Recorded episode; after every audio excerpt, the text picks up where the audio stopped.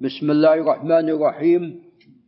وبه نستعين نحمده عز وجل ونثني عليه الخير كله.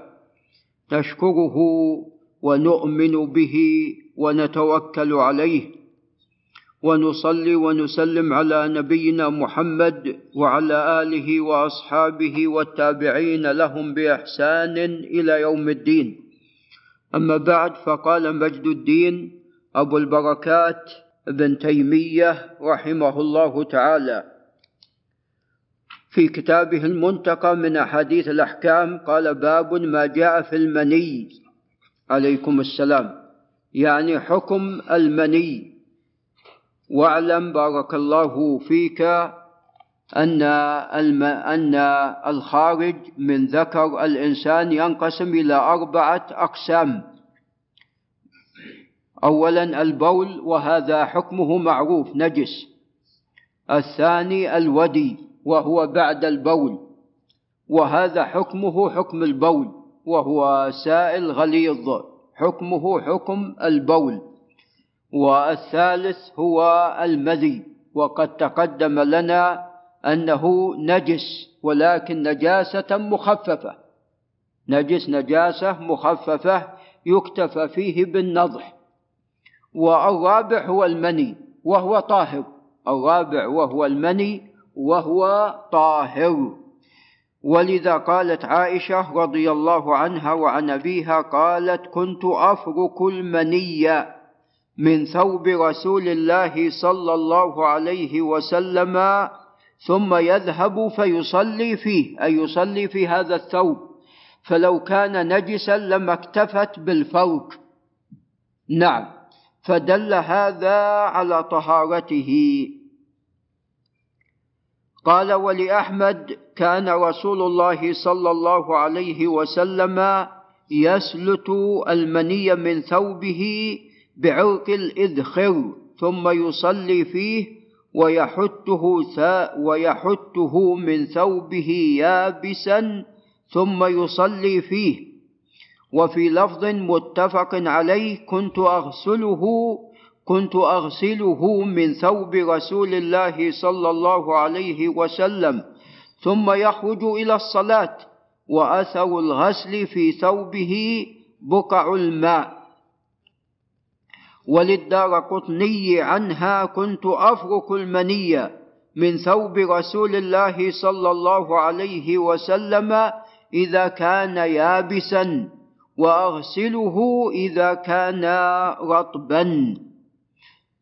قلت أي المصنف فقد بان من مجموع النصوص جواز الأمرين يعني إما أن تكتفي بفوقه وإذا كان يابسا وإما أن تغسله إن كان رطبا. وفوقه إذا كان يابسا هذا يدل على طهارته. نعم. ولا يزيلها الإنسان إذا كان رطبا بما يتيسر له من الطاهرات يعني بمنديل وما شابه ذلك يزيل المني فإنه طاهر وليس بنجس. وذهب بعض أهل العلم إلى أنه إذا كان رطبا لا بد من غسله بخلاف ما لو كان يابسا. فيقال أن كونه يفرك إذا كان يابسا يدل على ماذا؟ على طهارته. لأنه لم لأنه لو لم يكن طاهرا لما اكتفي بفوقه قال وعن إسحاق ابن يوسف وهو ابن أبي وهو ابن أبي نعم ابن أبي إسحاق السبيعي وهو ثقة.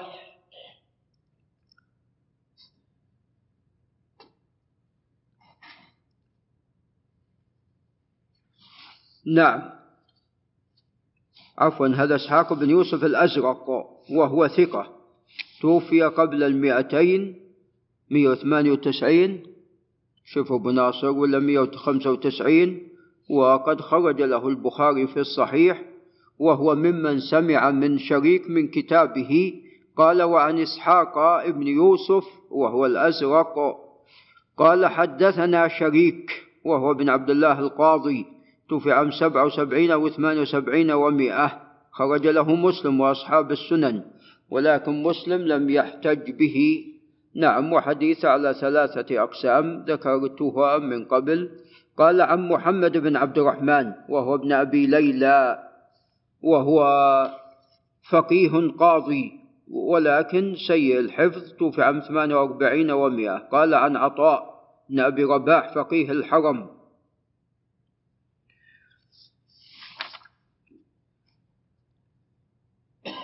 وهنا يقول في زيادة أنه بن يسار والأقرب ابن أبي رباح.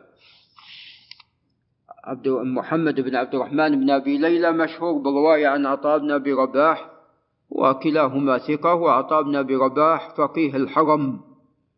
نعم توفي عام أربعة عشر ومائة وقيل بعد ذلك. قال عن ابن عباس رضي الله تعالى عنهما قال سئل النبي صلى الله عليه وسلم عن المني يصيب الثوب فقال إنما هو بمنزلة المخاط والبصاق. يعني طاهر ولكن لا شك الإنسان يتقذر منه فيزيله. قال وإنما يكفيك أن تمسحه بخرقة أو بإذخرة. قال رواه الدار قطني وقال لم يرفعه غير إسحاق الأزرق. عن شريك قلت أي المصنف يقول وهذا لا يضر لأن إسحاق إمام مخرج عنه في الصحيحين فيقبل رفعه وزيادته. وهذا فيه نظر والزيادة لا تقبل إلا من الحافظ. فقد رواه وكيع وهو أوثق بكثير من إسحاق الأزرق فوقفه. نعم. فما فالصواب أنه موقوف على ابن عباس. صواب أنه موقوف على ابن عباس وهذا قول صحابي من كبار علماء الصحابة. يقول بطهارة المني. نعم قال باب أن ما لا نفس له سائلة لم ينجس بالموت. نعم. المقصود بما له نفس سائلة أي يجري فيه الدم فالذي لا يجري فيه الدم كالحشرات يقول هذه لا تنجس بالموت بخلاف التي يجري فيها الدم من البهائم وما شابه ذلك والحيوانات فهذه إذا ماتت فإنها تنجس بالموت ينحبس فيها الدم والدم نجس. نعم فتكون نجسة. نعم إذا النفوس على قسمين. ما كان له نفس سائلة أي يجري فيها الدم فهذه إذا ماتت ينحبس فيها الدم فتكون نجسة.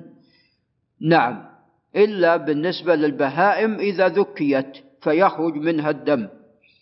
والقسم الثاني ما ليس له نفس سائلة. فهذه نعم لا لا تنجس بالموت. نعم. كالجراد والذباب وما شابه ذلك.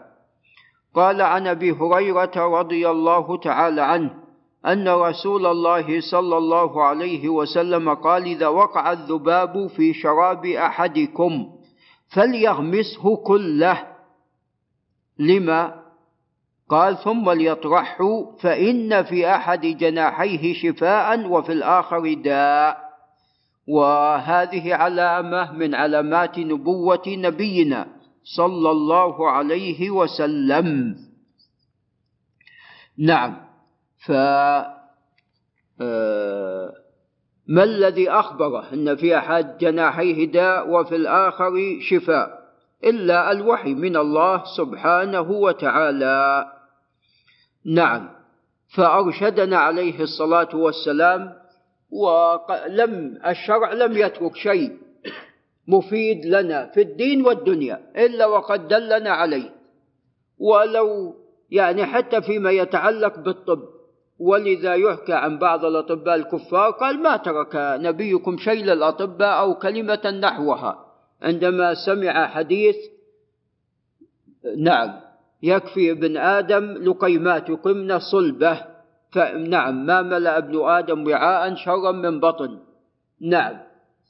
ثم أرشد عليه الصلاة والسلام إلى كيفية التعامل مع الأكل فقال فإن كان لا محالة فلقيمات يقمن صلبة فإن كان لمحالة عفوا فثلث لطعامه وثلث لشرابه وثلث لنفسه.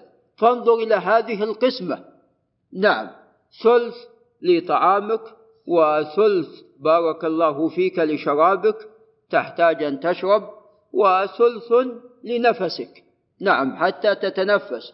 ولذا إذا امتلأ الإنسان يصعب عليه ماذا؟ التنفس. نعم يصعب عليه التنفس ويثقل. لكن لو اتبعنا هذه القسمة العظيمة لما ثقل الإنسان عندما يأكل. نعم. فهنا عليه الصلاة والسلام أرشدنا إلى أن نغمسه. طبعا في غمسه إهلاك له خاصة إذا كان الشيء ماذا؟ حارا فهذا إهلاك له. فلو كان نجس هذا الذباب ما يقول عليه الصلاة والسلام ماذا؟ ما يدعون إلى ماذا؟ إلى غمسه. نعم فدل هذا على طهارته. دل هذا على طهارته. نعم. طبعا يستثنى من الذي له نفس سائلة يستثنى ميتة البحر. نعم ميتة البحر فهذه طاهرة. نعم. ولذا كل ما في البحر يؤكل. نعم. حتى ولو كان ميتا ما لم ينتن. ولذا الصحابة عندما نعم. خرجوا إلى الجهاد. الرسول عليه الصلاة والسلام أرسلهم إلى الغزو وأمر عليهم أبو عبيدة عامر بن الجراح رضي الله عنه من العشرة. فأعطاهم وهم ثلاثمائة. كم أعطاهم يا أبو ناصر؟ نعم جراب جراب من تمر جراب من تمر. نعم هذا بأكلة واحدة ماذا؟ ثلاثمائة شخص؟ بيأكلونه نعم. فيعطيهم أبو عبيدة تمرة تمرة. نعم. وكما جاء في يعني في قصة أخرى يقول أبو هريرة أن يعني إذا كانت حشفة تكون ماذا؟ تكون أحسن له. حتى ماذا؟ حتى تبقى في الفم. ليست مثل اللينة اللينة بسرعة الإنسان بياكلها لكن الحشفة تحتاج. فهو يبغيها حشفة لأن ما فيه. نعم. وحدثني شخص وهو لا زال حي يقول والدي إن اشتغلنا النوى. هو من أهل الزلفي. قال اشترى لنا النوى. اشتراه اشتراه من بريدة. قال نوى. ماذا يفعلون بالنوى؟ يمصونه. نعم. يمصونه. نعم. وهو لا زال حي موجود. نعم. عمره فوق التسعين. نعم. فأبو جهل سيعرف أبو عبد العزيز. نعم. ف يعني بحمد الله الله عز وجل أنعم علينا بخيرات عظيمة. نعم.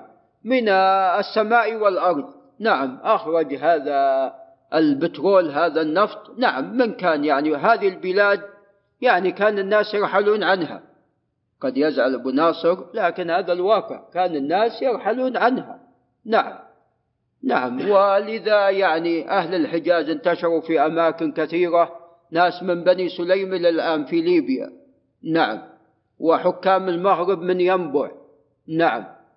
وأهل الجنوب يذهبون إلى أسمرة وأريتيريا. نعم. نعم. وأهل نجد إلى العراق والشام. نعم. ويدري الأستاذ أحمد رعد عندهم كان ناس العقيلات هؤلاء يأتون. من القصيم ومن الزلفي ويذهبون إلى الشام وإلى نعم دمشق وفلسطين نعم وإلى العراق نعم يتاجرون. فنعم الحمد لله أخرج رب العالمين الخيرات سبحانه وتعالى. نعم فهذا نعم فضل منه جل وعلا. نعم الشاهد من هذا أنهم وجدوا شيئا عند ساحل البحر.